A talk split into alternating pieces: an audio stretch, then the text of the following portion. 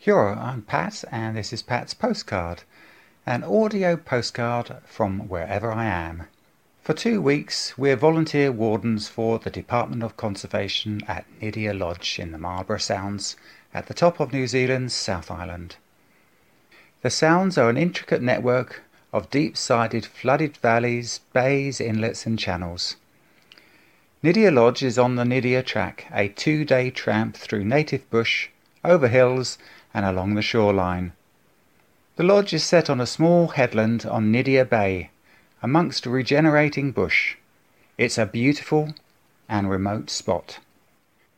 There are no roads, so the only way in is to walk or come by boat. And that's the way we came in. 45 minutes on the DOC boat from the village of Havelock, with all our supplies for our two week stay. The lodge sleeps 50 people in basic accommodation, but it does have hot showers, a welcome luxury after a long walk. Our role as volunteer wardens is to look after the place and welcome guests. And here's one of our daily jobs. So there's no TV here or internet. The nearest reception is about two hours walk away, or you can get on your boat and uh, sail somewhere into the sounds to see if you can pick up reception. There's also no electricity except for uh, a couple of hours in the morning and a few hours in the evening when we turn on the diesel generator. So that's what I'm doing now. Um, it's diesel, so you have to preheat the diesel just like with the diesel car, and you leave it a few seconds to warm up and then start it up there she goes. So we'll leave this running for a couple of hours. Gives us a bit of electricity to boil some water and to uh, get the fridge and freezer going. For health and safety reasons, as there's no phone reception, we have to check in daily with the main DOC office in Picton. This we do by radio. Hello Picton, this is Pat from Nydia Lodge, over.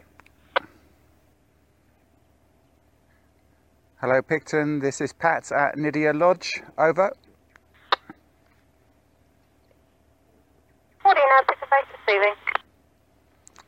Morena Picton, yeah, lovely day here, nice and high cloud, but hopefully it's going to clear later. Um, all good here, Wendy and I are both fine, thank you, over. Thank you, Pat. You have a lovely day and we will hear from you later on. Thanks for listening. We moved to New Zealand over 20 years ago and one of the things we appreciate about Kiwis is their practical, can do attitude to problem solving. Water supply at Nydia Lodge is an example of this. On a steep headland with steep hills behind you, how do you supply water for up to 50 people with no main supply or reservoirs? Simple, create a very small dam on the stream behind you, about 400 metres above the lodge, through regenerating bush with manuka and kanuka and tree ferns in the gully. Pipe it down through two settling tanks. The overflow noise from these tanks is weird in this native bush setting.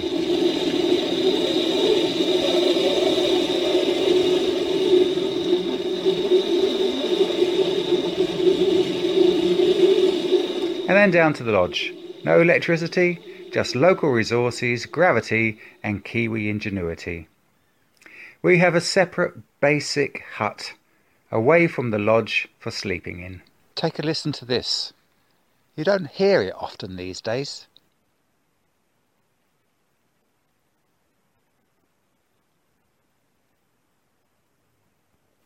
I'm standing in our clearing where our little hut is, looking straight up at the Milky Way.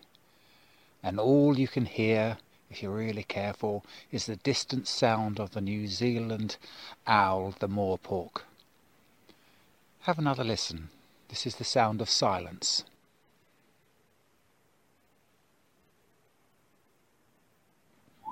On another night, as I walked up to the generator, there was a morepork right in the tree next to the path. It was magical.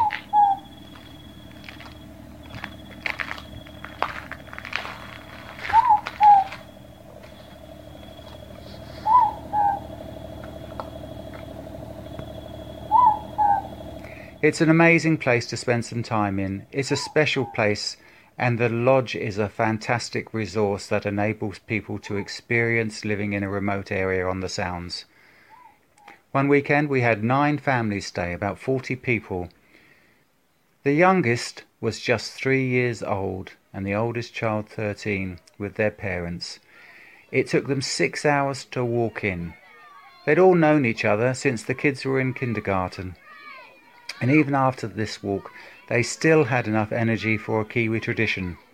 It was early autumn and still warm enough for a swim. So here they are jumping off the jetty to much delight, and that's why this place is here and is so special.